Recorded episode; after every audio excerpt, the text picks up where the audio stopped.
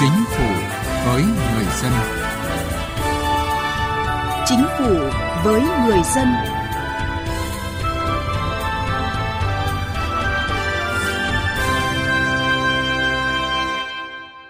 Xin kính chào quý vị và các bạn.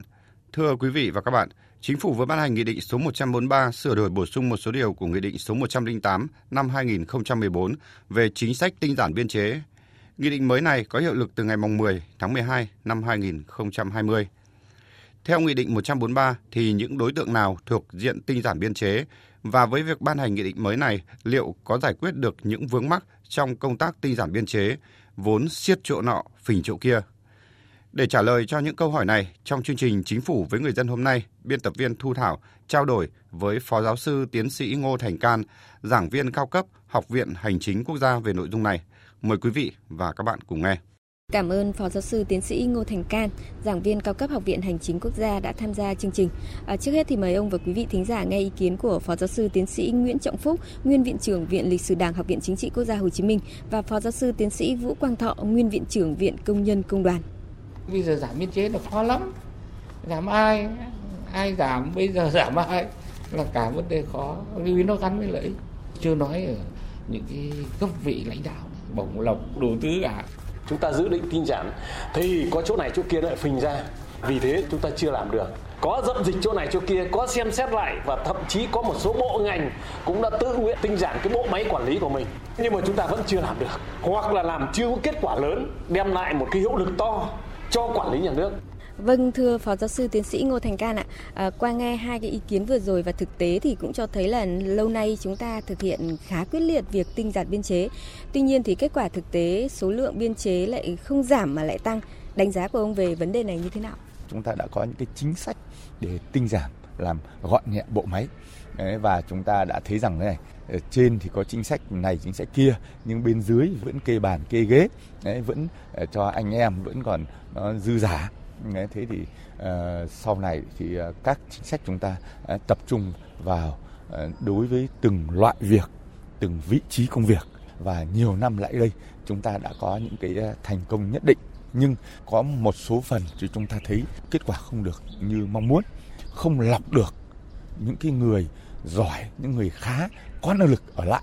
Đấy, và loại bỏ dần khỏi bộ máy những người làm việc không tốt Ờ, những người lợi dụng cái ờ, ờ, tổ chức biên chế để đưa những người thân người nhà vào hoặc là những cái người mà không có trí tiến thủ, những người sáng cấp ô đi, chiều cấp ô về. Và đặc biệt chúng ta cũng thấy có một số hiện tượng. Những người mà chúng ta muốn đưa ra thì cái chế độ chính sách nhiều khi cũng còn cản trở. Do đó mà cái đánh giá chung, chúng ta phải khẳng định những kết quả đã đạt được nhưng chúng ta cũng phải thấy rằng một số những vấn đề còn tồn động để chúng ta à, tiếp tục làm cái công việc tinh giản biên chế nó có ý nghĩa và thúc đẩy sự phát triển của tổ chức. Vâng, à, như ông vừa phân tích những năm qua công tác tinh giản biên chế thì cũng đã đạt được một số những cái kết quả nhất định. À, tuy nhiên cho đến cái thời điểm này thì vẫn chưa thành công và số lượng biên chế giảm nhỏ giọt trong khi bộ máy có xu hướng phình to ra. Theo ông thì là nguyên nhân do đâu? Có mấy cái lý do cơ bản. Cái đầu tiên đấy là cái nhận thức và sự tích cực sâu sát của các à, cấp lãnh đạo, đặc biệt là những người ờ, đứng đầu cơ quan cũng chưa tích cực chưa sát phạt vào cái công việc này. Đấy là cái thứ nhất. Cái thứ hai đấy là chúng ta phải nói đến cái chung cái đã. Đấy là chúng ta đã có chính sách chúng ta đã tập trung nhưng ở đâu đó chúng ta cũng chưa thực hiện một cách nghiêm chỉnh chưa có chế tài ấy, chưa có xử phạt chưa có khen chê. Ấy, đâm ra là nhiều nơi cũng nghĩ là nếu làm được thì làm mà không làm được thì cứ để từ từ đã. Cái phần thứ ba thì ở đâu đó chúng ta vẫn còn nể nang giữ thì vẫn giữ. Ấy, mà người thân người quen thì vẫn vào. Đấy chúng ta có thể lấy những cái ví dụ mà ờ, một anh lãnh đạo ở một cái à, cơ quan của nhà nước ở một cái thành phố lớn đã từng tuyên bố có khoảng 40% những người không làm được mà lại không thể giảm biên chế được bởi vì toàn ừ, con cháu cả. Đấy, ví dụ những cái trường hợp như thế thì chúng ta thấy là nó cũng là vấn đề mà chúng ta ừ, quan tâm. Mà chúng ta lưu ý thêm, đấy là chúng ta tiến hành nó chậm cái công tác mà ừ, vị trí việc làm. Do đó mà nhiều cái nó cũng không rõ ràng. Trước cái tình hình này thì mới đây chính phủ đã ban hành nghị định số 143 sửa đổi bổ sung một số điều của nghị định số 108 về chính sách tinh giản biên chế. Và theo nghị định này thì những đối tượng nào thực hiện tinh giản biên chế thì chúng ta cùng nghe một tổng hợp ngắn ngay sau đây ạ chưa đạt trình độ đào tạo theo tiêu chuẩn chuyên môn nghiệp vụ quy định đối với vị trí việc làm đang đảm nhiệm, nhưng không có vị trí việc làm khác phù hợp để bố trí và không thể bố trí đào tạo lại để chuẩn hóa về chuyên môn nghiệp vụ hoặc được cơ quan đơn vị bố trí làm việc khác, nhưng cá nhân tự nguyện thực hiện tinh giản biên chế và được cơ quan đơn vị trực tiếp quản lý đồng ý. Có chuyên ngành đào tạo không phù hợp với vị trí việc làm hiện đang đảm nhiệm nên không hoàn thành nhiệm vụ được giao, nhưng không thể bố trí việc làm khác hoặc được cơ quan, đơn vị bố trí việc làm khác nhưng cá nhân tự nguyện thực hiện tinh giản biên chế và được cơ quan đơn vị trực tiếp quản lý đồng ý. Có 2 năm liên tiếp liền kề tại thời điểm xét tinh giản biên chế, cán bộ công chức viên chức có một năm được xếp loại chất lượng ở mức hoàn thành nhiệm vụ và một năm không hoàn thành nhiệm vụ nhưng không thể bố trí việc làm khác phù hợp hoặc không hoàn thành nhiệm vụ trong năm trước liền kề tại thời điểm xét tinh giản biên chế, nhưng cá nhân tự nguyện thực hiện tinh giản biên chế và được cơ quan, đơn vị trực tiếp quản lý đồng ý. Có 2 năm liên tiếp liền kề tại thời điểm xét tinh giản biên chế mà trong từng năm đều có tổng số ngày nghỉ làm việc bằng hoặc cao hơn số ngày nghỉ tối đa do ốm đau theo quy định tại khoản 1 điều 26 Luật Bảo hiểm xã hội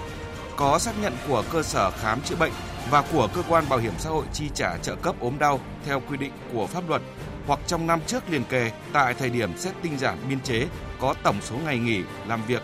bằng hoặc cao hơn số ngày nghỉ tối đa do ốm đau theo quy định tại khoản 1 điều 26 Luật Bảo hiểm xã hội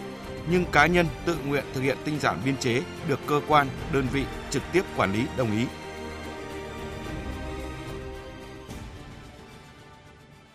Vâng, thưa quý vị thính giả, ngoài các trường hợp vừa nêu thì còn hai trường hợp cán bộ công chức viên chức thuộc đối tượng tinh giản biên chế vẫn thực hiện theo Nghị định 108 năm 2014.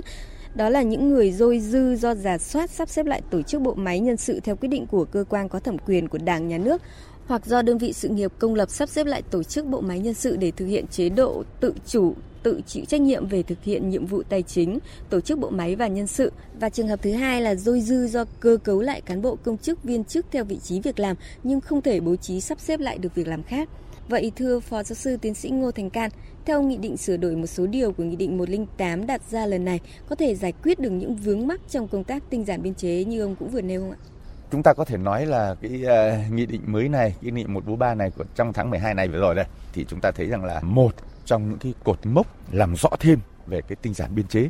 Bởi vì chúng ta thấy rằng thế này à, từ khi chúng ta có một kinh nghiệm 108 này xong chúng ta có cái à, nghị định sửa đổi và đến bây giờ là sửa đổi lần thứ hai. Đấy, thì cái phần này là chúng ta thấy rõ này. Trước đây chúng ta cũng đã thực hiện tốt rồi nhưng mà có nhiều cái chế độ chính sách chúng ta quá chặt chẽ đâm ra là một số người muốn ra thì cũng không ra được. Một số người thì muốn lợi dụng cái chính sách ở lại Đem ra là nhiều đánh giá cho rằng này nhiều năm thực hiện nhưng chúng ta vẫn chưa đưa ra ngoài được những người không đáp ứng được công việc mà chúng ta cũng không phát triển được mà những cái người có năng lực ờ, những người mong muốn đóng góp. Thế thì cái um, nghị định mới này tạo ra một cái hành lang để cho các cơ quan đơn vị ờ, chúng ta có thể dễ dàng hơn xử lý hợp lý hơn một số những cái chức danh, những cái cán bộ, công chức, viên chức cụ thể trong những trường hợp cụ thể để chúng ta giải quyết. Ví dụ như là chúng ta giải quyết tốt cho những cái đơn vị mà ờ, chúng ta thiết kế lại công việc này ờ, chúng ta cấu trúc lại tổ chức này rồi những cái đối tượng dôi dư này, thiết kế đề án vị trí việc làm này Đấy, ờ, những người mà uh, có những cái năng lực không phù hợp này hoặc là những người mà không còn vị trí nữa kể các vị trí lãnh đạo. Đấy, thì những cái phần này cũng tạo ra nhiều cơ hội tốt hơn đấy, để cho các nhà lãnh đạo quản lý sử dụng và làm gọn các vị trí việc làm này làm gọn cái số lượng biên chế để tập trung giữ lại được những người có năng lực những người phù hợp với vị trí kể cả những người phù hợp với những cái vị trí chuyên môn được đào tạo có nghĩa là có rất nhiều kỳ vọng vào nghị định mới này và cái nghị định mới lần này thì cũng bổ sung thêm một số đối tượng về tinh giản. Nhưng mà vấn đề đặt ra là xác định những cái đối tượng này như thế nào để có được kết quả chính xác và khách quan, bởi quan trọng nhất trong tinh giản là đánh giá đúng cán bộ. Theo ông, làm sao để chúng ta có thể đánh giá cán bộ một cách thực chất để tinh giản được những người cần phải tinh giản ạ? Đây là một cái vấn đề hay mà thường tất cả những người mà làm về nhân sự đều chú trọng cái phần này. Bởi vì chúng ta thấy là suy cho cùng để muốn tinh giản được cái đội ngũ này. Vấn đề là ở à, đánh giá ở xem xét. Bởi vì đánh giá để thấy rằng thế này anh nào phù hợp với vị trí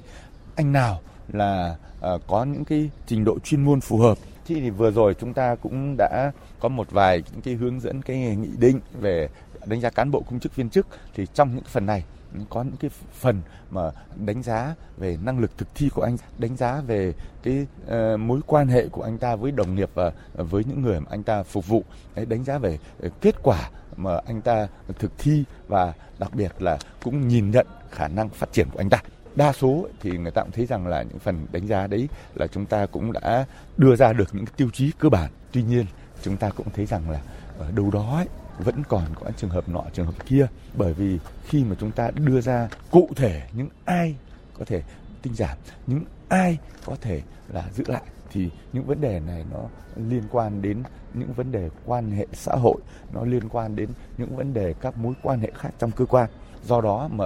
nhiều nơi chúng ta thấy rằng là cũng chưa làm được tốt những vấn đề này. Bởi vì người ta thấy rằng là các chính sách ta đan xen vào nhau.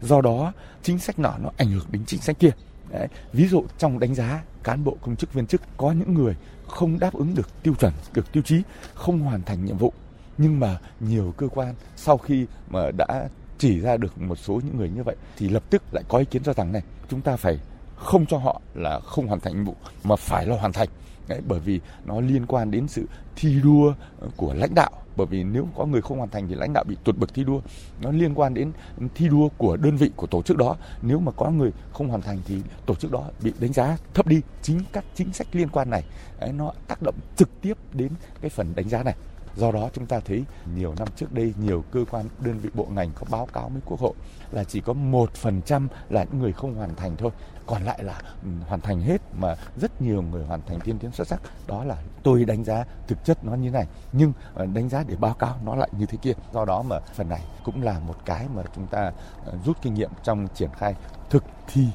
và cũng như ờ, trong triển khai ừ, đồng bộ các chính sách để chúng ta tinh giảm biên chế. Vâng, như ông vừa trao đổi thì ông cũng đã chỉ ra rất nhiều vấn đề trong cái công tác đánh giá cán bộ. Vậy theo ông thì chúng ta cần phải làm như thế nào để cái công tác nó thực chất để không còn cái tình trạng như ông vừa nói là cán bộ mặc dù không hoàn thành nhưng mà vẫn cho hoàn thành để đạt chỉ tiêu hoặc là để đánh giá cuối năm của cơ quan của lãnh đạo đơn vị đó. À, một trong những vấn đề mà Ờ, chúng ta quan tâm và nhân dân cũng quan tâm. Đấy là anh làm sao để tinh gọn được máy, làm sao để đánh giá đúng. Cái phần này thì ngoài những cái giải pháp mang tính chất là truyền thống cổ điển ra, thì chúng tôi thấy thế này. Cái thứ nhất là phải một lần nữa chúng ta phải phải nâng cao cái nhận thức không những của cán bộ công chức viên chức mà đặc biệt chúng tôi muốn nói là đến cái đội ngũ lãnh đạo quản lý các cấp bởi anh phải chịu trách nhiệm ờ, đối với đội ngũ của mình và anh phải thực thi tốt cái chính sách này và anh dám chịu trách nhiệm. Cái phần thứ hai là để đảm bảo đánh giá đúng, để đảm bảo thực thi mà không gây ra những hiệu ứng không mong muốn. Đấy là chúng ta cần phải kết hợp các loại tổ chức với nhau chính quyền các tổ chức đoàn thể các tổ chức đảng để làm sao đưa đúng người nhưng không gây ra những cái phần không hay eh, do những cái chính sách biên chế mang lại mà cái phần này là những cái nhãn tiền chúng ta hoàn toàn cũng ta có thể nhìn thấy được. Cái thứ ba mà chúng ta phải tập trung vào là phải kiên quyết và làm nhanh, làm tốt cái xác định vị trí việc làm, xây dựng cái khung năng lực và khi đó chúng ta hoàn toàn có thể chỉ ra được cơ quan hiện nay có những vị trí này, những người nào phù hợp và những người nào không, những người nào thuộc phần dôi dư, những người nào mà có thể giải quyết ở các vị trí khác và những người nào không. Đấy thì phải làm nhanh những việc này và phải kiên quyết bởi vì nhiều cơ quan làm và cũng vướng. Bởi vì nếu chúng ta không tiến hành theo lộ trình thì tôi xin phép nói vui một tí. Những cơ quan nào mà chỉ còn mấy chục người còn không còn vị trí nữa bởi vì do chuyển đổi cơ cấu do chuyển đổi chức năng nhiệm vụ chỉ còn mấy chục người người ta không còn vị trí nữa mà chúng ta chưa thu xếp được. Đấy, mà chúng ta giải quyết nóng vội thì nó sẽ gây một cái hiệu chứng rất bất lợi xét về mặt xã hội. Là cái phần người ta lưu ý. Một cái phần nữa là chúng tôi à, thấy rằng là chúng ta phải có một cái lộ trình để chúng ta tinh giảm biên chế. Trong đó chú trọng tuyên truyền phổ biến để anh em thấy rằng này từ năm này đến năm này, nếu anh có thể làm được, thời gian này đến thời gian này, anh anh có thể ờ, phù hợp với cái vị trí này, vị trí kia. Hoặc là nếu anh không đáp ứng được thì cũng tạo cho người ta có một cái thời gian, có một thời kỳ quá độ để anh có thể chuyển dịch được cái vị trí của mình. Và đến cái phần mà anh có thể là không phù hợp với tổ chức bộ máy này nữa, cũng cảm thấy thoải mái, gọi là tâm phục khẩu phục. Và cái ờ, phần cuối cùng ở đây thì ờ, chúng tôi muốn nói đến là cái chế tài làm bất cứ việc gì, chúng ta phải chú trọng phần này. Nếu anh làm tốt thì anh được đánh giá cao còn nếu anh làm chưa được thì phải cần có những cái xử lý kể cả những đơn vị tôi đã giao rồi. Kể cả những cái việc nọ việc kia. Do đó cái phần chế tài này nó cũng liên quan đến một số những cái cá nhân một số vị trí của những người mà chúng ta à, thấy là à, người ta vi phạm nhiều mà chúng ta cũng không không có những cái chế tài chặt chẽ để có thể xử lý. Đấy, thì những cái này thì là những cái hiện tượng chúng ta không mong muốn. Nhưng nếu có thì ờ, người ta cũng thể dựa vào đấy để chúng ta giải quyết được. Trên cơ sở đó thì chúng ta mới thực sự là tinh gọn được bộ máy này và bộ máy trở nên hiệu quả hiệu lực và đáp ứng được cái nhu cầu của dân chúng đối với nền công vụ này. Vâng, có nghĩa là chúng ta phải thực hiện đồng bộ nhiều giải pháp thì mới thực hiện được. Quay lại nghị định ờ, 143 thì bên cạnh việc sửa đổi bổ sung một số quy định về đối tượng tinh giản biên chế thì nghị định này cũng sửa đổi bổ sung quy định về chính sách tinh giản biên chế. Theo ông thì nghị định 143 này sẽ có tác động như thế nào đến kết quả tinh giản biên chế cũng như là tác động xã hội? Ờ, đây là một vấn đề mà các nhà làm chính sách chú ý ngay bởi vì cái tinh giảm biên chế ngay từ khi mà chúng ta ra cái nghị định 108 chúng ta đã xác định đến rồi. Đấy là những vấn đề, những tác động, những ảnh hưởng vô cùng to lớn đến xã hội. Bởi vì tác động đến từng vị trí việc làm, nghĩa là đến từng cá nhân, đến từng cá nhân nghĩa là đến từng các gia đình, đến từng cộng đồng một, đến từng xã, đến từng huyện, đến từng tỉnh và đến từng bộ ngành một nó gây ra một cái hiệu ứng tác động vô cùng lớn bởi vì một người này thì nhiều người khác nhìn vào hiện tượng này. Do đó cái uh, nghị định 143 này nó vạch rõ chúng ta thấy những đối tượng nào được cụ thể hóa. Đâm ra là những các nhà tổ chức nhà lãnh đạo ờ, khi chúng ta thiết kế lại cơ quan khi chúng ta làm lại chức năng nhiệm vụ khi chúng ta sát nhập tổ chức khi chúng ta nhận mời chúng ta tuyển dụng chúng ta làm chế độ chính sách thì chúng ta à, có một cái gậy hay có một cái khung cơ bản để chúng ta có thể tạo dựng. Đây là những chính sách cơ bản của nhà nước hai ấy là những người thuộc trong cái diện chính sách này có thể là anh ở trong cái diện là do sát nhập này, do giải thể này, do thay đổi chức năng nhiệm vụ này, hoặc là uh, do những cái uh, thiết kế lại cái vị trí việc làm thì anh cũng cảm thấy vui vẻ bởi vì cái xã hội nó luôn luôn thay đổi. Do nó một là anh cũng thay đổi mình, anh tăng cường năng lực hoặc là anh cũng tìm được những cái chỗ nó phù hợp. Và phần thứ ba ấy là chúng tôi thấy chính sách cơ bản là tạo ra sự ổn định tương đối. Đấy khi mà chúng ta xây dựng cái cái hệ thống cái chính sách tinh gọn này tức là đảm bảo cho một số những cái người mà không phù hợp vẫn đi ra nhưng những người mà có khả năng đáp ứng được yêu cầu của vị trí anh vẫn được tuyển dụng vào nó gây ra một cái tâm lý hay. Đấy, tức là không phải cứ anh nói từ biên chế là anh đi làm việc cả đời đấy là dần dần người ta thay đổi cái thói quen để người ta có thể tìm việc làm việc một cách phù hợp đấy là những cái phần cơ bản khi chúng ta thay đổi cái chính sách này Vâng, xin trân trọng cảm ơn Phó Giáo sư Tiến sĩ Ngô Thành Can đã tham gia chương trình. Thưa quý vị và các bạn, quyết không chấp nhận tăng biên chế phình bộ máy. Điều này không chỉ dừng lại ở quyết tâm chính trị mà phải biến thành hành động, hành động quyết liệt. Nếu không biên chế không những giảm mà có thể còn tiếp tục phình to. Thưa quý vị và các bạn, đến đây thời lượng dành cho chương trình Chính phủ với người dân chuyên đề cải cách hành chính đã hết. Cảm ơn quý vị và các bạn đã chú ý lắng nghe. Xin chào và hẹn gặp lại quý vị và các bạn trong chương trình này tuần sau.